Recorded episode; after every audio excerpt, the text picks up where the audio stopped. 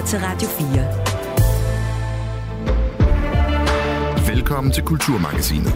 En vært er Mathias Wissing. En af verdens mest navnkundige krigsfotografer, danske Jan Graup, er kommet i modvind. Blandt andet bliver han af samarbejdspartner i Ukraine beskyldt for at pynte lige lovligt meget på sandheden, noget han selv nægter. Han er langt fra den første reporter, der beskyldes for lemfældig omgang med sandheden fra verdens brandpunkter, men hvad er det egentlig for etiske problemstillinger, man står overfor som korrespondent, som journalister, som jeg selv ikke øh, møder her ved skrivebordet i Aarhus? Det spørger jeg tidligere, TV2's tidligere Mellemøst-korrespondent Steffen Jensen om lige om lidt. Ingen kan være Dirk Passer, og ingen skal prøve at være Dirk Passer. Det er en, øh, det er en rute til, til et selv, stort selvmål, og det har jeg ikke tænkt mig at gøre, men jeg har tænkt mig at gøre ham kunsten efter så godt, som jeg kan.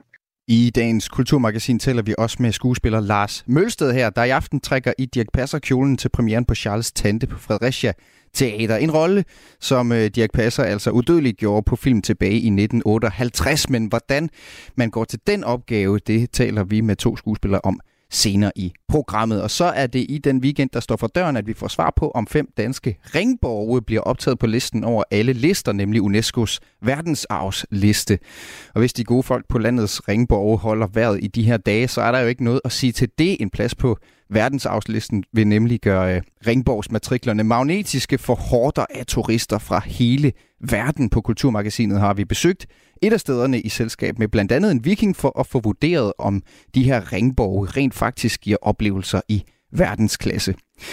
Endelig så får jeg besøg af satiregruppen Magt, blandt andet til en snak om den kinddans, som kunstnere og performere bliver tvunget til at danse med os i medierne for at få opmærksomhed og eventuelt sælge en billet eller to, når man for eksempel som Magt skal på turné. Det sidste i programmet, jeg hedder Mathias Wissing. Velkommen til Kulturmagasinet. Du lytter til Radio 4.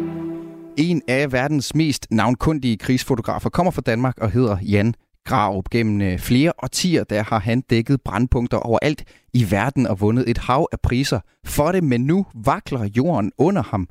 I sidste måned kom det frem, at han havde brudt med journalistikkens tilstrabte objektivitet, da han i en ukrainsk skyttegrav skrev en hilsen på en mortergranat, som efterfølgende blev affyret mod russiske styrker. Tidligere på ugen der skrev politikken i en pressemeddelelse, at de ikke længere vil købe Jan Graups billeder, fordi han i to interviews har givet forkerte oplysninger. I dag der bringer Weekendavisen et længere interview med hans to såkaldte fixere i Ukraine, altså lokale assistenter, der hjælper journalister, hvor de beskylder ham for i en række tilfælde at lyve om sine oplevelser ved fronten, og for at forsøge at presse dem til tavshed. Det er beskyldninger, som Graup selv afviser over for Weekendavisen. Det her det er en historie, der taler ind i øh, et af de allermest centrale principper for journalister, nemlig det, der altså kaldes tilstræbt objektivitet, og som tjener det formål at beskrive virkeligheden så sandt og nøgternt som muligt. Men det er også en opgave, som i må væk skal løses forskelligt, alt efter om man rapporterer fra en beskidt krigszone, eller som jeg fra et hævesænkebord i en lille storby. Så for at få øh, lidt flere nuancer på den debat, ja, der har jeg ringet til en, som har omfattende erfaring med at balancere på netop den knivsæk, Stefan Jensen tidligere mellemøstkorrespondent for TV2 gennem mere end 30 år. Velkommen til Kulturmagasinet. Tak skal du have. Steffen, du har jo stået i brandpunkter og konfliktzoner et hav af gange. Du boede i Jerusalem indtil for 5-6 år siden. Hvad er det for nogle etiske udfordringer, man som krigskorrespondent står overfor, som jeg her ved mit kedelige skrivebord ikke står overfor? Den etiske del af udfordringerne er måske nok det, at man på et tidspunkt ligesom nærmest øh, får følelserne til at sidde uden på skjorten, fordi man i den grad bliver revet med. Altså alle mennesker med et hjerte og med et normalt sind vil blive revet med, fordi man er i nogle sindsoprivende situationer. Så når, når man kan mærke, at man begynder at, øh, og nogle gange nærmest næsten blive en slags korsrider, eller, eller en meningsindehaver, for hvem det er vigtigst at få overbevist øh, læserne om øh, en eller anden holdning til, til det, der sker, så, så er det, at man er begyndt, efter min mening, at have nogle problemer. Men, men det er sådan det, det rent øh, følelsesmæssige. Det andet, det er så det rent formidlingsmæssige. Øh, og der er der mange måder, der er mange redskaber, mange teknikker, fortælleteknikker til at forsøge at få folk til at forstå, hvad det er, man har været ude i. Øh, og et af problemerne her kan godt være, at øh, journalisters værktøjskasse måske ikke har de rigtige øh, stykker værktøjer, der skal bruges til at forklare hvad det er, man har været midt i. Altså, jeg husker da selv en lang, lang række situationer, hvor jeg syntes, at de oplevelser, jeg havde haft, var jeg ude af stand til at videregive til mine seere øh, på tv, eller tidligere, da jeg var skrivende journalist, til mine læsere. Øhm, og så føler man sig sådan lidt amputeret, fordi man har været midt i noget, som man er, som det er en mm. øh, magtpålæggende, og på en eller anden måde få formidlet videre. Mm. Og man har besidder simpelthen ikke redskaberne til at kunne gøre det. Øhm, og der kan man nogle gange måske nok forfalde lidt til at bruge fiktionsforfatternes redskaber og begynde at, jeg vil ikke sige direkte digte, men nogle gange at måske kombinere nogle oplevelser, man har forskellige steder fra mm. sammen. Men det er stadigvæk måske oplevelser, man har haft. Øh, øh, men det er blot ikke nødvendigvis på det samme sted. Hvad ved jeg? Men når folk har spurgt mig, hvordan, hvordan oplevede jeg at være de steder, jeg har været, så har jeg som regel altid svaret dem. Det føles som en, øh, en, øh, et sammenkog mellem øh, bogen punkt 22, øh, den der hedder på engelsk Catch 22, mm. jeg tror det er Josef Heller, og øh, filmen Apocalypse Now. Men alene det, at jeg er nødt til at bruge nogle fiktionsværker til at forklare, og ikke bare fiktionsværker, men nærmest nogle næsten surrealistiske fiktionsværker til at, at forklare, hvordan det føles, viser jo, mm. at jeg, altså, det ville være bedst, hvis jeg kunne have brugt nogle kommentaristiske journalistværker. Men, men jeg synes ikke, at de kommer tæt på her. Så, så det viser lidt om det dilemma, man står i. Mm. Man føler lidt, at man skal forsøge at formidle noget med den ene hånd på ryggen, og det kan være meget svært. Så det kan også være et dilemma, man er i, tror jeg. Kan du huske at have stået i en situation, hvor du altså har været fristet til øh, selv med den øh, bevidsthed, du har om de journalistiske værktøjer kontra de her fiktive værktøjer, altså været fristet til at pynte en smule på virkeligheden for at lave det rift i sløret, så man virkelig var sikre på, at seerne derhjemme i stuerne, de spidsede ører, fordi det var vigtigt? Nej, ikke lige. Jeg kan huske situationer, hvor jeg er begyndt nærmest at, at prædike, øh, og, og nærmest har brugt øh, TV2 som min egen private talerstol til at overbevise folk om, at øh, det, der foregik, øh, var noget, en helt særlig karakter. Altså, jeg kan huske, at jeg stod i en massegrav. Jeg tror, der var 200 eller halvt for, øh, hvad hedder det, forrødnede lig i en massegrav i en by, der hed Hilla, øh, syd for, for Bagdad, øh, det, det, der var øh, det bibelske Babylon. Øh, og der står en masse kvinder på kanten af denne massegrav og kigger ned øh, i håb om, øh, at de måske kan få et svar på, hvad der er sket med deres mand eller søn, som er forsvundet under Saddam-regimets tid. Og jeg kan bare huske, det, det rør, og det var bare toppen på en lang række lignende oplevelser i den periode.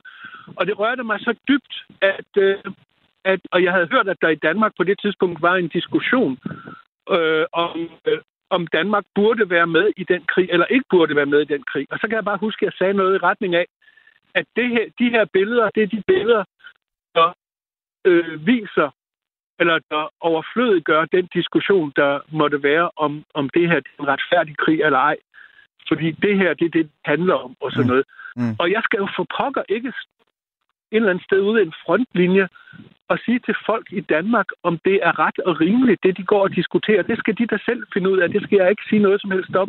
Mm. Men det viser lidt om, hvordan man kan øh, miste lidt jordforbindelsen. Jeg vil sige det, man kan blive lidt sniblind, når man går rundt i sådan nogle mærkværdige, utrærede ting alt for længe. Mm. Så mister man lidt øh, forbindelsen til den virkelighed, danskerne derhjemme lever i, og bliver for meget en del af den virkelighed, øh, som næsten er i sig selv surrealistisk, som man er en del af. Mm. Så jeg har ikke jeg har ikke broderet om på nogle historier, øh, så vidt jeg husker nogensinde.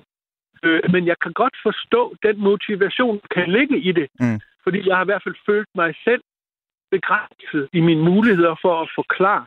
Og vi taler øh. jo, vi, vi, vi taler jo øh, om det, øh, Steffen Jensen, ikke, øh, ikke i konkret anledning af, af, af en specifik sag, og heller ikke konkret anledning af Jan Graup-sagen, men på et, på et overordnet plan, øh, og som også tæller ind i en debat, der tidligere var fremme i øh, Weekendavisen i, i 2019, skrev en artikel om øh, en af de mest ikoniske udenrigskorrespondenter, Jan Stages øh, eftermæle.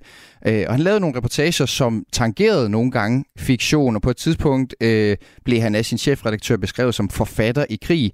Måske lige præcis for at holde den her tilstrabte objektivitet lidt ud i strakt arm. Altså, hvad er det også for en fortællemæssig arv, som du ser nedfældet i erhvervet som korrespondent for Brandpunkter? Jeg vil sige, at jeg, jeg forgudede ikke Jan. Jeg, var, jeg, lær, jeg lærte Jan at kende, inden han døde. Og, øh, Jan Stage, altså. Hvis man ikke lige kender Jan Stage, Jan Stage ja, som er korrespondent, som er død, og Jan Graup, som ja. er den aktuelle ja. sag her. Men Jan Stage ja. ham, du refererer til. Ja, og jeg har så også været ude, jeg har været i Mosul sammen med Jan Grarup, så jeg kender også udmærket Jan Grarup. Men Jan Stage var jeg selv meget kritisk for, fordi jeg havde øh, oplevet nogle af de samme begivenheder i Libanon, som han beskrev.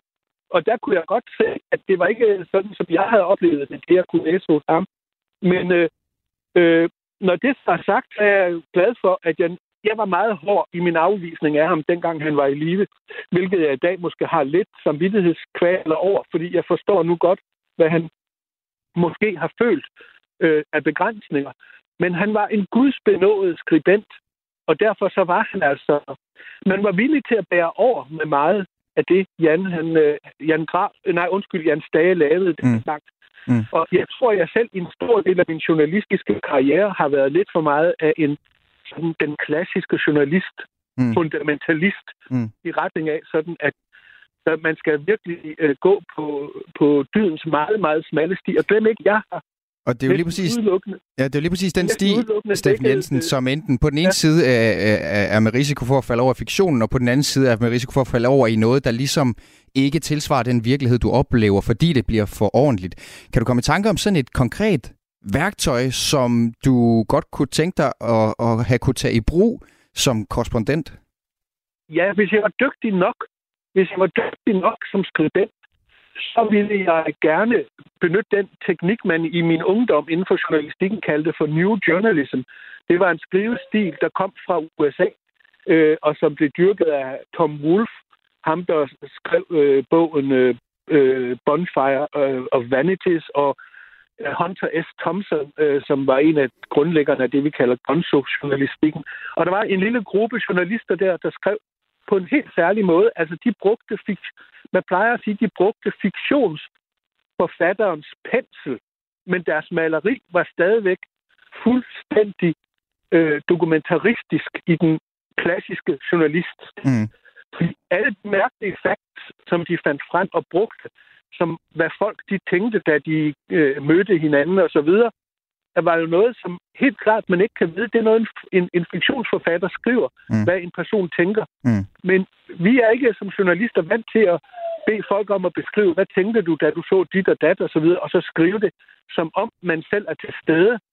Men den teknik, den synes jeg, den, den virker, fordi igen, jeg må tilbage selv til fiktionen, altså mm. til Hemingways øh, øh, farvel til våbnene eller, eller øh, intet nyt fra Vestfronten af Remark. Fordi jeg synes, det er nogle af de ting, der fortæller aller, bedst om denne fuldstændig sådan absurde, surrealistiske virkelighed, man befinder sig i. Og den vil så næsten ikke forklare mm. på dokumentaristisk fasong. Og du, men du, og du henviser så også netop, Steffen Jensen, til nogle af de altså øh, ganske, ganske få i, i hele verdenshistorien, som har kunne balancere lige præcis på den her næsten ubalancerbare øh, platform, altså at kunne fortælle både sandt og levende øh, fra de her brandpunkter. Øh, lad, må, må, jeg kunne godt tænke mig lige også at komme omkring øh, noget, der ligger i forlængelse af, altså at når man dækker de her krise- og konfliktzoner, så er det jo på nogle andre vilkår end så mange andre journalister, men de etiske retningslinjer, den bog, vi slår op i, det er grundlæggende den samme. Synes du, at vores idéer om, hvad der er god journalistik, måske er for stramme i dine øjne, når det kommer til den form for journalistik, der altså bliver skrevet og lavet øh, på verdens brandpunkter?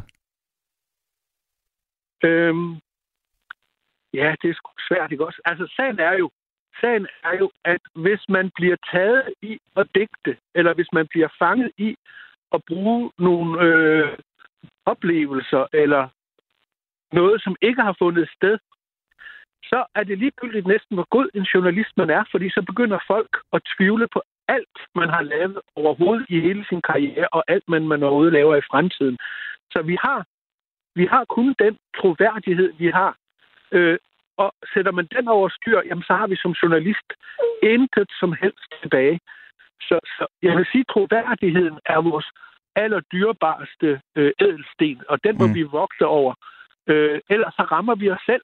Det er en boomerang, hvis man bare får nogle, en kort tids succes, rykker, øh, broderer videre på, på nogle oplevelser, så de synes mere interessante. Øh, man skyder sig selv i foden, fordi man ødelægger hele sin egen fremtid. Men det er nemt for mig at sige, fordi nu er jeg gået på pension, og nu sidder jeg her mm. øh, med benene op på mm. bordet mm. på Langeland ude i den skønne natur. Og så er det nemt at være heldig. Men det får mig til alligevel at vil stille dig her øh, øh, til sidst, øh, Steffen Jensen. Altså, hvordan du så stiller dig i forhold til det her med at pynte på virkeligheden, som Grab jo så beskyldes for i, i weekendavisen, øh, eller pynte på virkeligheden. I hvert fald øh, skruer op for nogle ting, som han altså efter sine bliver anklaget. Han afviser det selv, men bliver anklaget for ikke selv at have oplevet. Ja, hvad var det spørgsmål mere præcis til? Jeg, jeg hørte godt alt det der. Må man pynte, øh, øh, må, må, må, man, ja. må, man, må man gerne overdrive i, i, i, i, hvad man selv mener er den gode sags tjeneste? Nej, det må man naturligvis ikke. Men jeg undrede mig også, da jeg læste artiklen i Weekendavisen, fordi den, den bruger som kilde primært to fixer, altså to lokale ukrainske assistenter, som, som han har haft både for at kunne finde vej, men også for at kunne få oversat uh, ting fra ukrainsk. Øh, men, men det, det påstås hele tiden, at de har læst det, han har skrevet i politikken, eller det, der han har sagt i et interview til politikken. Hvordan fanden kan ukrainske øh, fikser læse politikken? Det ved jeg ikke vel. Altså, det er et af de spørgsmål, jeg stiller mig selv. Øh, så så øh, jeg siger ikke det her for at diskvalificere det, der står i weekendavisen, men øh, fordi jeg selv har arbejdet sammen med Jan Barup i øh, Mosul i det nordlige Irak under krigen mod islamisk stat, så har jeg set ham i aktion. Og øh, jeg, jeg må indrømme, jeg kan ikke sætte min finger på noget som helst. Jeg er, øh, jeg er stadigvæk øh, vildt øh, beundrende over for det, han laver. Øh, og han er altså fotojournalist, så derfor mm. handler det jo om, han, han går jo ikke rundt og photoshopper sine billeder ud fra frontlinjen øh, på nogen måde. Øh, hvad han så siger i interviews og sådan noget, ja, der kan jeg bare sige om mig selv, at når jeg har fortalt anekdoter fra mit journalistliv øh, rundt omkring ved selskaber og sådan noget. Så øh, øh, mange år senere, så har jeg jo hørt andre fortælle om de samme begivenheder også. Og mange år efter, så kan jeg sgu ikke huske klart, hvad er mine oplevelser, og hvor meget er det andre menneskers oplevelser fra de samme begivenheder, som jeg begynder selv at øh, brodere ind i mine egne fortællinger. Mm. Det er så ikke noget, jeg, jeg laver journalistik på, vel, men altså, jeg kan sagtens forstå, at der kan ske nogle erindringsforskydninger efter et lille stykke tid. Mm. Øh, så, så ja, vi mangler nogle... Øh, undskyld. Vi mangler nogle redskaber i vores journalistiske værktøjskasse, så vi kan komme tættere på at beskrive en virkelighed, som ligesom synes at transcendere logik og normalitet. Øh, fordi dokumentarismen sådan forholder sig til undskyld, men Humanisme forholder sig til sådan nogle objektive, faktuelle ting, man ligesom kan måle og se, og alle vil kunne måle og se og få det samme resultat. Men her taler vi om nogle oplevelser, som er subjektive, og nogle følelser, som er helt igennem subjektive. Og hvis man begynder at have dem med i sin fortælling, så er man nødt til at gå ud over de dokumentaristiske redskaber, som den journalistiske værktøjskasse stiller til rådighed. Steffen Jensen, øh, du får lov til at, at lyse, øh, nyse af, øh, og så vil jeg sige tak, fordi du var med i, i Kulturmagasinet, altså tidligere mellemøstkorrespondent for TV2 gennem øh, mere end 30 år. God weekend til dig. Ja, i, i lige måde, tak. Og selvom vi altså ikke øh, kan, kan afgøre øh, sagen her, så kan man i hvert fald øh, vælge at, at læse øh, resten af artiklen i Weekendavisen i dag, som altså handler om, øh, at Jan Graup efter sigende i hvert fald bliver anklaget for øh, at have, øh, at have øh, fortalt øh, nogle historier, øh, som øh, handler om hans oplevelser ved fronten, øh, som ikke passer med virkeligheden, hvor han så skulle have presset to såkaldte fixer i Ukraine til øh, ikke at sige noget videre om det. Og det står i weekendavisen i dag. Øh, vi følger sagen selvfølgelig og ser, hvordan det ender. Øh, I hvert fald så var Steffen Jensen med her til lige at sætte nogle flere ord på, hvad det er for et felt, man arbejder i, når man arbejder fra verdens brandpunkter. Du lytter til Radio 4. Og så skal det handle om en øh, legendarisk film fra øverste øverste hylde af den reol, vi kalder dansk kulturhistorie. Det skal handle om en legendarisk skuespiller fra samme hylde, nemlig Dirk Passer, som Tante Lucia i filmen Charles Tante fra 1958. Du ligner lige præcis det mirakel, vi har brug for nu. Hvad ligner jeg? Charles Tante. Peter, du er genial! Mm. Der kommer nogen. Ja, det er pigerne. Nu skal du høre, du skal lige gå os en tjeneste. Du skal være Charles Tante, for hun kommer nemlig ikke. Skal, skal jeg være din tante? Ja. I må være sindssyge. Hvad, hvad, hvad, hvad, øh, øh, nej, nej, nej. Kan du være? Du er der sælger mig. Goddag. Hej, weekend. Ja, så bliver han altså kastet ud i det, Dirk Passer i filmen Charles Tante, som han spiller med i, og her i klippet kunne vi også høre Ove Sprogø og Ebbe Langberg øh, i den her kæmpe klassiker. Kort fortalt, så skal Dirk Passer i rollen som dit lev klædes ud i kjole for at spille en tante, så to yndige piger tør komme på besøg hos to mandlige studerende. Og det er altså den her rolle, Dirk Passer som Charles Tante, det skal handle om nu, og det skal det, fordi Fredericia Teater øh, sætter fortællingen på scenen i en ny musical-version, der har premiere i dag. Det er musical-performer Lars Mølsted, der trækker Dirk Passers kjole over hovedet for at spille hovedrollen, men Hvordan spiller man overhovedet en rolle, hvor en mand trækker i dametøj i en tid, hvor grænserne for køn og påklædning er i opblødning, og så endda en rolle, som er udødeliggjort af Danmarks måske største komiker nogensinde. Det har min kollega Lene Grønborg Poulsen spurgt to skuespillere om, som begge har våget pelsen. Det er henholdsvis skuespiller Flemming Krøll, der har spillet rollen i 87, og så er det musical performer Lars Mølsted, der altså spiller rollen fra i aften på Fredericia Musical Teater. Lars Mølsted, musical performer og altså også Charles Tante i Fredericia Teaters opsætning af forestillingen. Vi skal tale om den her legendariske rolle, som Dirk Passer også har spillet, øh, men lad mig lige starte med at høre dig. Hvad er dit eget forhold til Dirk Passer? Jeg er vokset op med de film, som den danske filmskat, hvor Dirk Passer jo nærmest var med i alle sammen. Altså Ebbe Langberg, Ove Sprogø og Dirk Passer var jo nærmest, de var nærmest trækløret i alle de her film. Øhm, så jeg voksede op med det som, som baggrunds, øhm, kan man kalde det, baggrundsmusikken i, i min opvækst. Ligesom de fleste andre. Det er først nu, hvor jeg så kaster mig over det her, som jo er så forbundet med Dirk, at jeg ser, kan se, hvor god han virkelig var. Han egentlig var. Jeg vidste godt, at han var god, men hold da op nogle store sko, jeg, øh, jeg skal til at fylde ud. ja, man kan få helt sved på panden, men hvad er det for nogle ting, du så ser, han kan?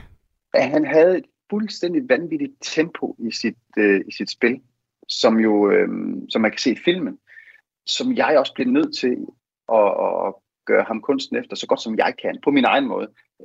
Ingen kan være Dirk Passer, og ingen skal prøve at være Dirk Passer. Det er en, øh, det er en rute til, til et selv, stort selvmål, og det har jeg ikke tænkt mig at gøre, men jeg har tænkt mig at gøre ham kunsten efter så godt som jeg kan.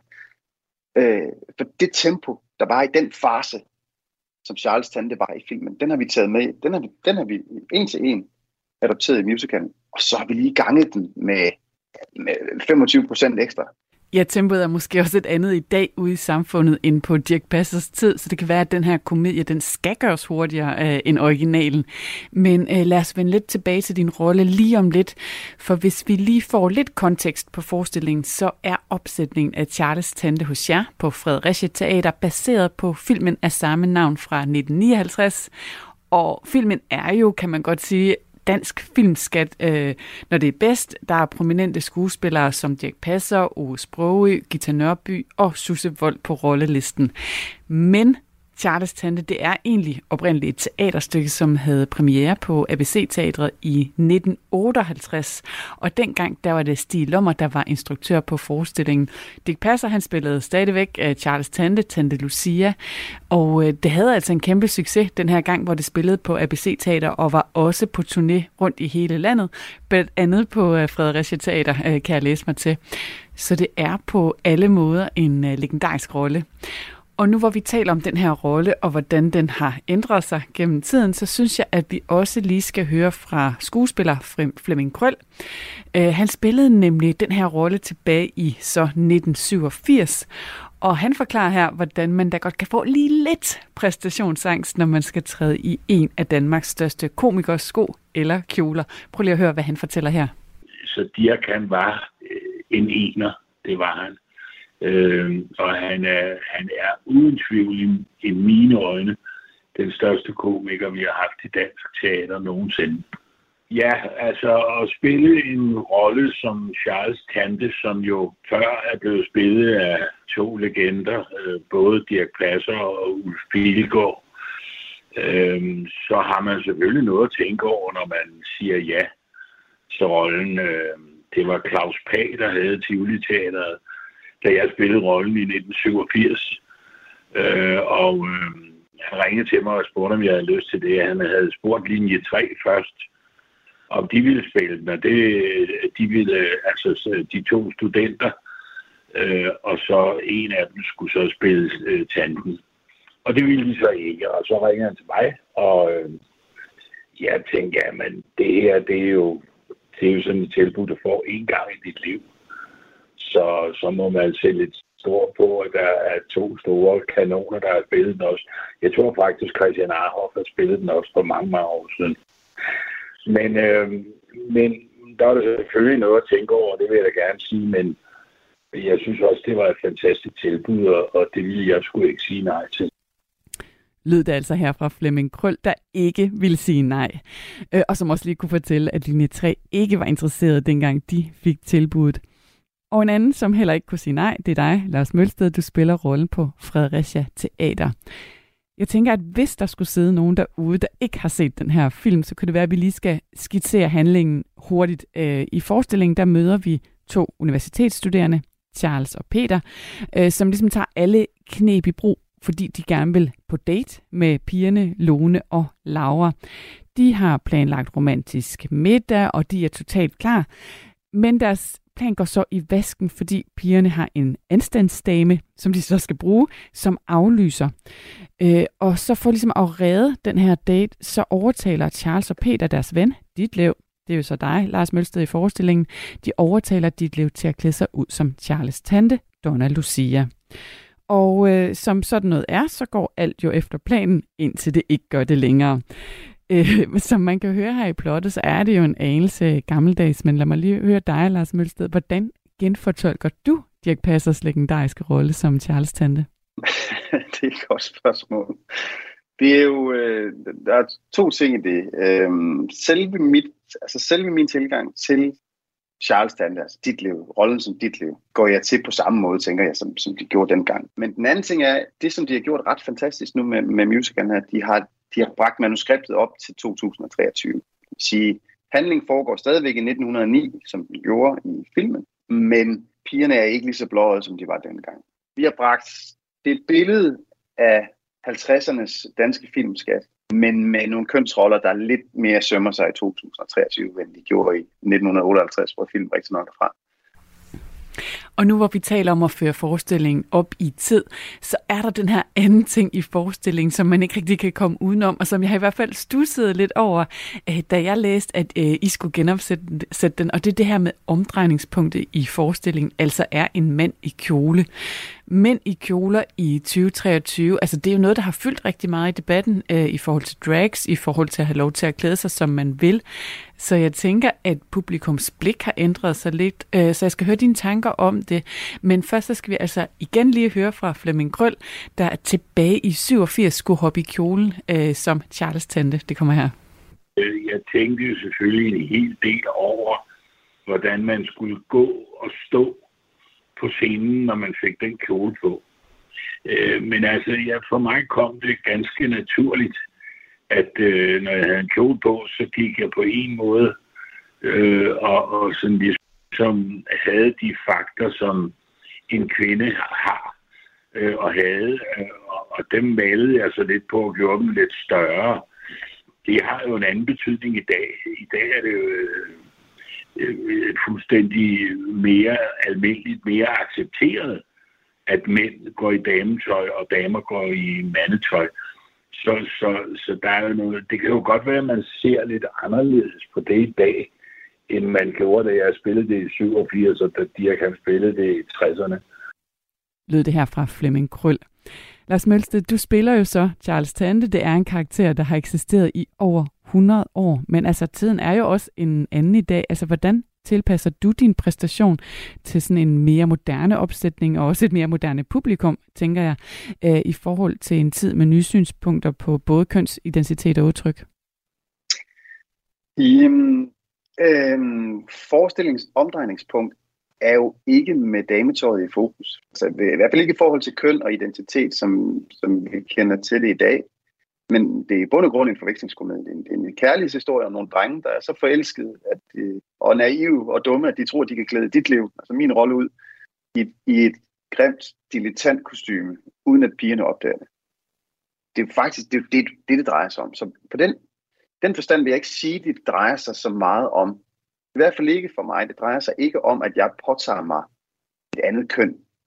At jeg, øh, det handler ikke om vores, altså vores, vores mange gode debatter om, om køn og identitet i samfundet i dag. Det handler forestillingen egentlig ikke så meget om for mig. Det handler jo om, at, øh, at Ditlev tror, at han kan spille, han kan spille øh, dilettant. Og i, i vores versioner øh, er han rigtig, rigtig dårlig til at spille skuespil. Så det gør det bare endnu sjovere. Så jeg har selvfølgelig også, øh, sammen med instruktøren Mads Nielsen, øh, undersøger vi jo også, hvor, altså hvor i, i hvor dårlig en skuespiller Ditlev kan være, når han tager dametøjet på og lader som om han er en dame, og det er, så vi, vi har simpelthen mavekramper af grin til hver eneste prøvedag lige nu, for det er så dumt manuskript, det er så fantastisk, fantastisk sjovt, og fantastisk dumt. Altså, så jeg vil sige, jeg, jeg, øh, jeg, jeg synes ikke, det handler om, om kønsidentitet, den her forestilling. Jeg synes, det handler om, at, at der er en, der klæder sig ud og lader som om, han er noget andet lød det her fra Lars Mølsted. Charles Dante som nyskrevet musical, har premiere på Fredericia Musical Teater i aften og spiller indtil den 8. oktober. Hvis du har langt til Fredericia eller bare savner Dirk, så kan du også finde filmen på det, vi kalder internettet. Musik er en hurtig genvej til at komme ind bag facaden. Hvis man skal sige essensen af, hvem er jeg, så er det de samme. Ind bag den offentlige person. De synger også irriterende godt. I Portrætalbum bruger Anders Bøtter musikken til at vise nye sider af sine gæster. Gita Nørby, Tim Christen, Sofie Gråbøl, Anders Akker, Allan Olsen. Både dem, du er fan af, og dem, du ikke troede, du havde noget til fælles med. Velkommen til Portrætalbum på Radio 4. Lyt til Portrætalbum i dag kl. 17.05. Hvis du er interesseret i, hvad der foregår i den saudiarabiske hovedstad Riyadh for tiden, så kan jeg fortælle dig, at der lige nu er kongres afholdt af FN FN-organisationen UNESCO. Og det holder de, fordi de skal finde ud af, hvad der skal optages på den famøse verdensarvsliste, hvor fem danske ringborge fra vikingetiden er i spil. Det gælder Akersborg ved Limfjorden, Nonnebakken i Odense, Trelleborg i Slagelse, Borgring i Køge og Fyrkat ved Hobro. UNESCO's verdensarvsliste er en meget fornem liste over bygninger, monumenter og naturområder over hele verden, der bliver betragtet som værende en del af verdens kulturelle arv, og som blandt andet tæller den kinesiske mur og pyramiderne i Ægypten. Udover at frede og bevare de steder, som ender på listen, så er der en lille bonus hæftet ved at komme med. Det giver nemlig normalt et boost til turismen. Og spørgsmålet er nu, om de her danske ringborge egentlig er en oplevelse i verdensklasse. For at finde ud af det, satte min kollega Lene Grønborg Poulsen, en historieformidler og en vaskeægte viking stævne ved Fyrkat i Hobro. Hej. Hej. Der stod en viking. Det er garanteret en journalist, det der. Ja. Vi afslører os uh, på hver vores måde. Det er jo det. Hej. Tak fordi du måtte komme. Velkommen. Nogle gange kan man som radiojournalist være ude ved en oplevelse, hvor det kan være sådan lidt svært at beskrive for lytterne, hvad er det, man ser. Det kan være sådan helt vildt komplekst. Men nu der står vi altså og kigger på en mark med nogle jordfolde, og der går nogle får og græsser. Jakob Pedersen formidler her ved Fyrkat tæller mig lige og spørger lidt undrende. Hvorfor er det her en oplevelse i verdensklasse? Ja, tak fordi du spørger. Det er jo et godt spørgsmål, øh, hvis man lige lander her øh, og ikke har set den her fantastiske ådal, som, øh, som næsset, vi står på, øh, jo strækker sig ud i. Øhm, du kan se en masse markeringssten. Du kan også se den opkastede jordvold, man kan betræde. Øh, og den markerer den krans af øh, fæstningsanlæg, der har ligget her for over 1000 år siden. Og alle sten markerer stolpehuller, det vil sige et sted, hvor der er sat en ege-stolpe øh, i jorden, som har skulle bære enten en plankevej eller øh, dele af et hus. Så øh, ja, du skal forestille dig, at forne de, øh, de græsser mellem store langhuse fra vikingetiden. Og hvorfor er det noget helt særligt? Jamen det er det, fordi at det er det største øh, samlede byggeri, hvis vi tæller alle de fem ringborge, øh, som vi pt. har fundet. Det kan jo være, der er flere i Danmark. Øhm, øh, de er fundet i slutningen, eller de er fundet øh, i 30'erne, øh, startede man med at finde borgerne, og så er de fundet de, de følgende øh, 30 år.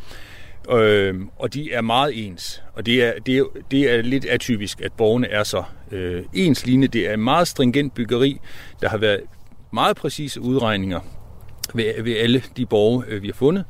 Og, øh, øh, og et kæmpe bygningsopgave, øh, øh, opgave, som er sket på relativt kort tid. Så det har været en enorm opgave.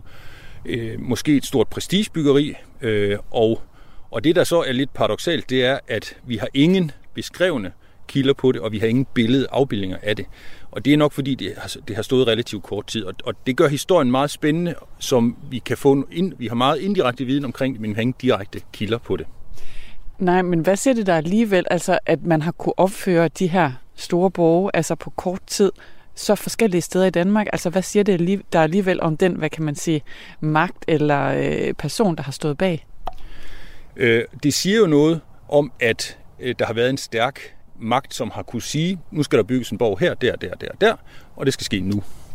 Øh, så Harald Blåtand, som var konge i den periode, er med meget, meget, meget høj sandsynlighed bygherren bag. Det er det, som langt de fleste forskere øh, mener. Der er selvfølgelig også alternative teorier, som kan være kulørt i det, men, men vi siger ud fra et videnskabeligt eller øh, historisk øh, synspunkt, at det er Harald Blåtand, der er bygherre. Og han var en konge, han var en ret stærk konge, dygtig politiker, øh, og Snu øh, sikkert også, det, det hører vel med til det embede. Øhm, så han har formået at få, øh, få bygget de her borge, så han har kunnet øh, modstå en øh, ydre øh, fjender, og, øh, og måske også kunne kontrollere det land, han gerne vil være konge over. Der er ret stille her nu, men hvis du nu tog mig med tilbage i tiden, øh, hvordan så den her ringborg ud på Harald Blåtands tid? Jamen, vi kan jo prøve at gå øh, hen ad plankevejen her.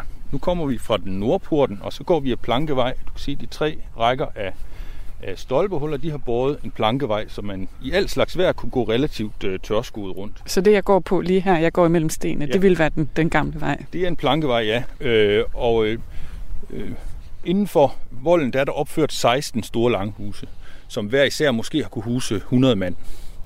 Øh, og inden for dem er der faktisk bygget små huse også, sandsynligvis til forråd.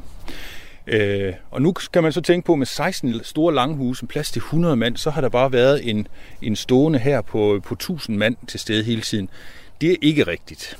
Men, øh, men øh, i, i særlige tilfælde kunne det være sådan. Men øh, vi har jo en gravplads ude foran, og den rummer både mænd, kvinder og børn, og, og det siger noget om livet herinde i borgen. Det, det langhus, øh, vi, vi står ved her, øh, er et af de fire huse, vi har, øh, vi ligesom kan øh, dokumentere, at det har været, der, der har været beboelse i det.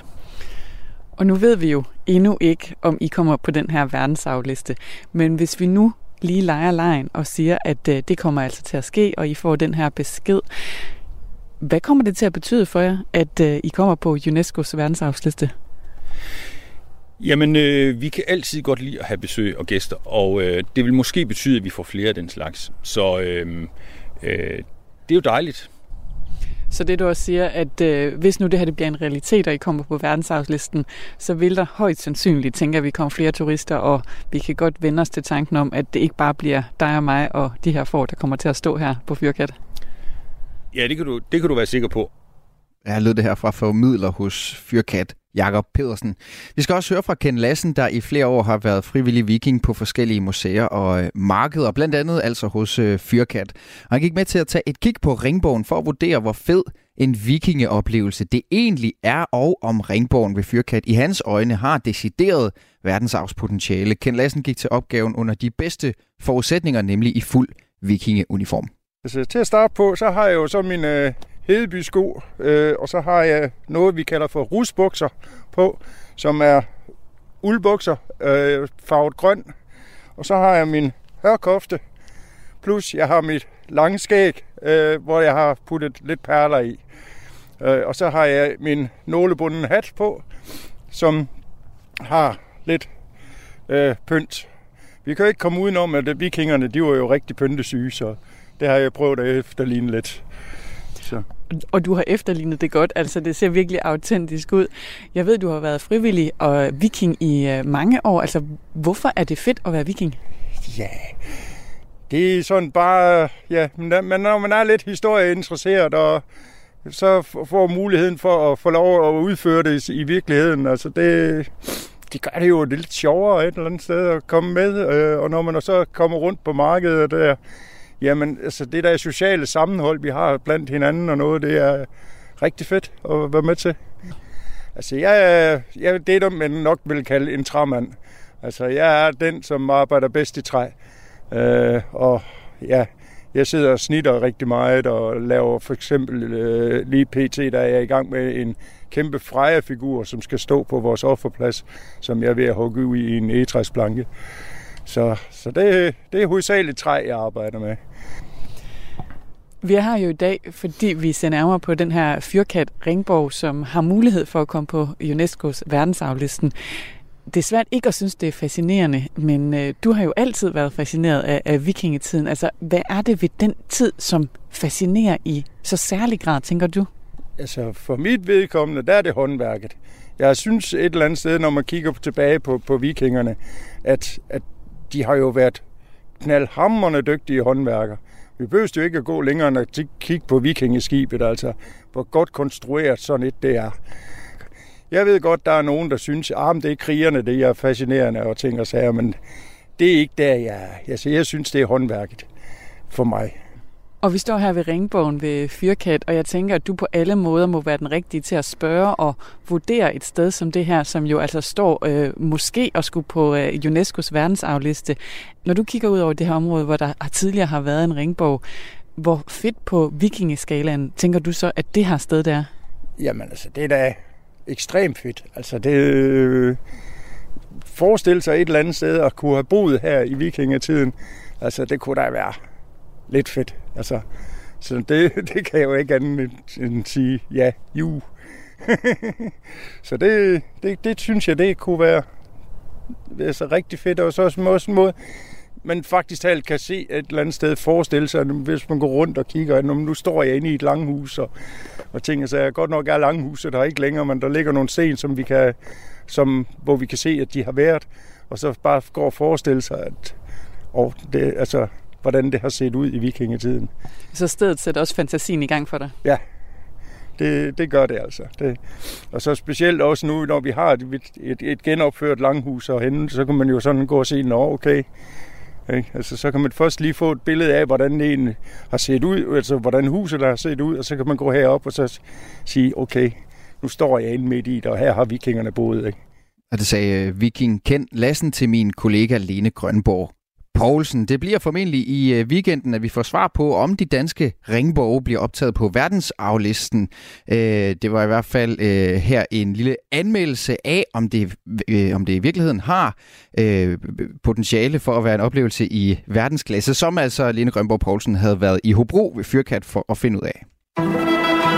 Du lytter til Radio 4. Og nu er det blevet tid til at øh, være lidt gennemsigtige her i Kulturmagasinet. Det er jo sådan, at vi som radioprogram med et ikke overjordisk, men alligevel et vist reach får en masse henvendelser fra teaterfolk og filmfolk og musikbranchen og forfattere osv., som alle sammen spørger, om, øh, om vi ikke kunne have lyst til at invitere dem i studiet for lige at tage en snak. Noget, der jo øh, selvfølgelig har det formål at sælge billetter eller bøger, og det er der overhovedet ikke noget i vejen med. Det er helt almindelig praksis. Det skal dog ses i lyset af, at vi her på redaktionen jo A har 3 gange 55 minutter til rådighed i løbet af en uge, eftersom vi sender mandag, onsdag og fredag, og B jo gerne vil have, at dem, der lytter med, bliver hængende, ligesom vi gerne vil trække flere til. Det betyder selvfølgelig gerne, at vi vil lave det, der er A, allermest spændende, og B, allermest radioegnet. Og det betyder også, at vi ikke kan få plads til det hele. For et stykke tid siden får jeg en af de mange henvendelser, som jeg, og det mener jeg faktisk sætter rigtig stor pris på at få den her gang fra en øh, pressemedarbejder, som vil spørge, om ikke jeg var interesseret i at få besøg af den satiregruppe, som hedder Magt. De drager nemlig på turné, og så svarer jeg, at det kunne da sagtens ske. Hvad handler det om? Og så sender pressemanden en oversigt over alle de emner, som Magt går i kødet på, hvor til jeg svarer. Det virker lidt til, de langer ud efter the usual suspects, dumme mandemænd, dumme boomer og dumme vogue-personer, klimatosser og klimabenægtere, og så alle politikerne. Og så spørger jeg, kan det give os noget med noget ekstra kød på en konkret og ny kritik, som vi ikke har hørt for, før, hvor til jeg får et svar strikket sammen af den her satiregruppe, som altså hedder Magt, og som I begge er en del af, Steffen Jespersen og Jonas Stimose. Velkommen til. Tak, jo, tak. Vil en af jer måske læse det svar højt, som I altså via jeres pressemand sendte tilbage til mig? Øh, ja, det kan du tro. Jeg tror, jeg skrev til dig... Øh, men du kan jo skrive til ham, at showet er vores afløb for vores antisemitiske og misogyne verdenssyn, og at vi i øvrigt er rimelig trætte af den udulige sensationsjournalisme, som fordummer folket og fordæver demokratiet. Venlig hilsen, Jonas. Og det synes jeg jo var vældig spydigt svar, men ikke desto mindre, så står I her nu. Ja, det. Kan- Jonas, altså hvad, øh, den der udulige sensationsjournalisme, hvad går det ud på? Jamen, det ved du da nok bedre, end jeg gør, øh, tror jeg. Altså, det, det er jo det, vi ligesom er vidne til, at hver gang vi, vi gerne vil ud og sige et eller andet, eller gerne vil invitere folk, så skal der helst være et eller andet ekstra ekstra, ekstra kant, og meget gerne en konflikt, eller et eller andet, som kan, kan gøre, at øh, man får nogle kliks. Altså, det skal helst være så, så sindssygt som, som muligt, så at sige. Hmm. Men nu, nu opfatter jeg jo ikke sig selv som, som hverken folkefordummer eller demokratifordærver. Nej. Men det synes I, at, at jeg er? Ej, du er måske bare i samme branche som nogle af dem.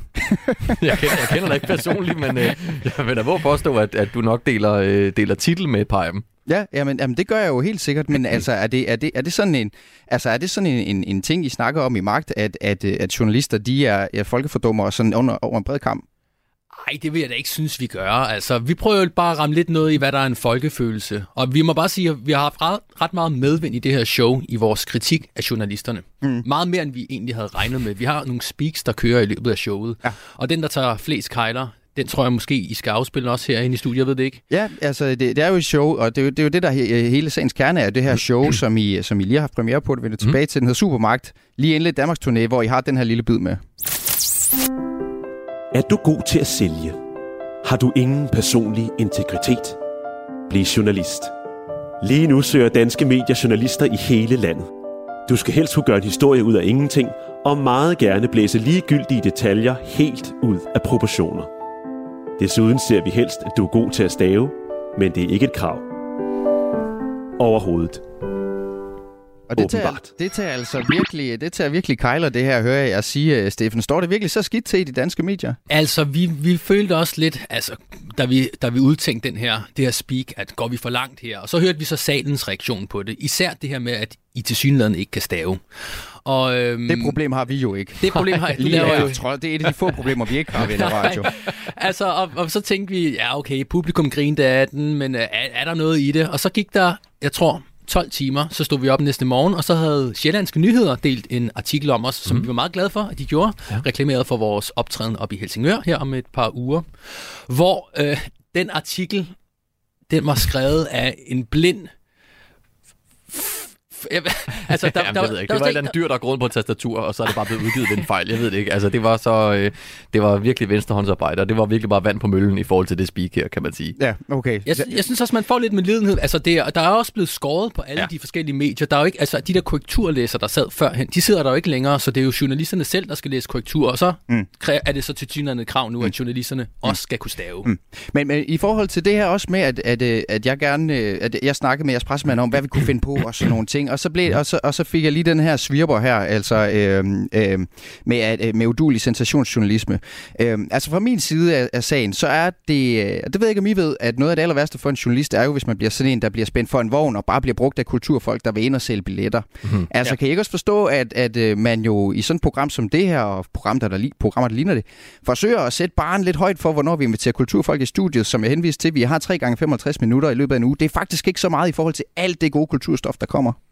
Det er fuldstændig, det giver super god mening, at der skal være en vinkel på det, men hvorfor skal det altid være, at der, altså, at der, hvad er det ekstra, eller du ved, hvad, hvad er ligesom, hvad, hvad, der skal være en konflikt eller et eller andet, altså det, det er ligesom om, at det, øhm, Men jeg tror, det er fordi, altså journalistikken gør jo det, at den bevæger sig frem at enten selv at undersøge eller opsøge borgere, der peger på nogle uretfærdigheder, og ligesom bringer noget nyt til debatten og til samtalen. Og, og der, det er så der, jeg tænker, altså var det virkelig så slemt, så slemt at jeg bad jer forholde jer også til, til det? Jamen det gør vi jo også i vores show. Det, det, det er jo ligesom det, der var, det er jo det, der var, var pointen der, at alle de emner, vi lister op, det kan godt være, at, at emnerne, du sagde, hvad du kaldte det, the usual suspects, tror jeg, når du skrev, ikke? Mm. Og så vi stod jo med snotten nede i manuskriptet der og var i gang med at øve, og så kan vi ikke, ah, kunne vi ikke lige finde på et eller andet lidt mere, lidt mere, øh, lidt, ah, lidt Det er mere, selv super lidt mere. irriterende. Ja, er jeg- irriterende, så tænker jeg, fandme nej, nu får du altså lige en, øh, sådan og sådan og sådan og sådan. Og vi går lige understrege, vi er jo ikke misogyne, bare lige. Altså, Nej, det er jo, alle de andre øh, ting, vi øh, skrev, det Altså, jeg skulle lige læse sms'en, så tænkte det der med antisemitisme og, og, og misogyni, den, den, den, den troede troede jeg godt, det kunne jeg godt aflæse. Nå, okay. Det var nok ikke sådan, det var. Nå, det var Men godt. det andet i hvert fald. Øhm, og, og hvis jeg så må spørge, altså Mm. hvis jeg må lade lidt, være lidt polemisk også. I er jo en gruppe på, øh, på seks hvide mænd. I består af en statskundskab, og det er dig, Jonas. Ja. Øh, en kandidat i operasang, det er dig, Steffen. Ja. Ph.D. i teoretisk faststoffysik, en sovnepræst og to musikvidenskabskandidater. Og det er så, så, så har jeg et anden, en anden anke, jeg har. Synes I virkelig ikke, at, at danskere, som lige præcis jeg jo får masser af taletid i forvejen i, i danske medier? Åh, oh, nu synes jeg, du, du, du, du kaster med sten, når du bor i et glashus. Nu går jeg bare lige ind på jeres hjemmeside, Radio 4, så kigger jeg på bestyrelsen. Det er Bjarne, det er Jørgen, det er Peter, det er Søren, det er Morten, det er Jens og det er Ole. Og så er der så Anne-Marie, som er direktør og ansvarlig chefredaktør, men hun smutter lige om lidt. Ja, lidt endnu, ja, er hun. Ja. Så du mener, vi skal faktisk cancel... Vi, vi canceler os selv her, og I canceler jer selv Vi samtidig, kan- og så gør vi plads til nogle andre begge to. Vi kan, vi kan cancel det hele. Det er da det, så skal vi bare lukke det hele. Det er da en glimrende løsning. Det synes jeg er en skide god idé. Ej, det gode er, at vi heldigvis også tager meget, meget tyk pis på os selv i showet, og det, du er meget velkommen til at komme ind og se det. Vi kommer faktisk også til Aarhus, jo. Du kan da komme ind og se showet, Jamen, så kan du se The Usual Suspects, der lige får masser af jeg, synes, jeg, synes, jeg synes jo, jeg er sjov, og jeg kender også godt i forvejen. Og jeg kan også godt forstå, at vi gør opmærksom på, på jeres turné. Øh, men jeg vil også gerne spørge jer, om, om, om man oplever det i kulturbranchen. Det er jo ikke så tit, jeg har den her slags metasamtaler med kulturbranchen. Mm. Om man tænker, man har sådan lidt en selvskrevet ret til at komme i medierne, fordi man, man skal på tur, og sådan, et, sådan nogle dumme journalister, de skal lade være med at være gatekeeper for, for alt det kulturindhold, der kommer. Nej, altså vi, vi, vi, vi vil jo bare gerne super kom, altså vi vil gerne komme ud og dele det her show med så mange mennesker som muligt, og der er det jo bare igennem jer, vi skal det, og vi skal det igennem med sociale medier. Og så har det bare i løbet af mange år været ret svært for os at komme ind i, altså ind ved sådan nogle som jer, og få en smule taltid om det, vi laver. Så det er sikkert også der, det stammer fra. Og du vi, vi inviterer jo alle mulige anmeldere ind for at se showet, og de, an, de, de melder altid afbud på dagen, hvis de overhovedet melder afbud, så Mm. det er jo også sådan lidt sådan en vendetta, tror jeg lidt, når vi så... Vi er jo bare, altså, vi er jo bare nogle smålige svin. altså, det er det, det, det handler om. Altså, vi er simpelthen borgerlige røven, jo. Det er jo derfor.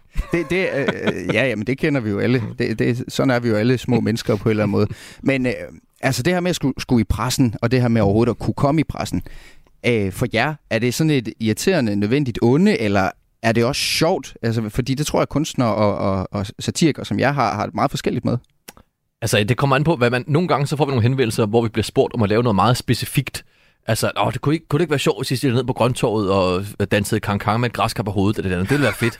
Og mens I lige sang, eller det sådan nogle bestillingsopgaver nærmest, hvor man tænker lidt, jamen, så har du ikke forstået, hvad det er, vi laver. Altså, det, det, er, jo ikke, det er jo ikke sådan, det fungerer. Det er, så hvis, det er sjovt, at man kan komme ud med noget, altså i pressen, hvor man kan få lov til at vise det, man rent faktisk laver. Altså, Mm. mm. hvis vi kan få lov til at, at, at og, og synge nogle af de sange, vi rent faktisk selv har skrevet, og ikke sådan en form for bestillingsarbejde. Det er jo, det er jo klart, det er sjovt, fordi det giver os et bedre billede af det, som i det her tilfælde Supermarktshowet rent faktisk handler om. Ikke? Mm.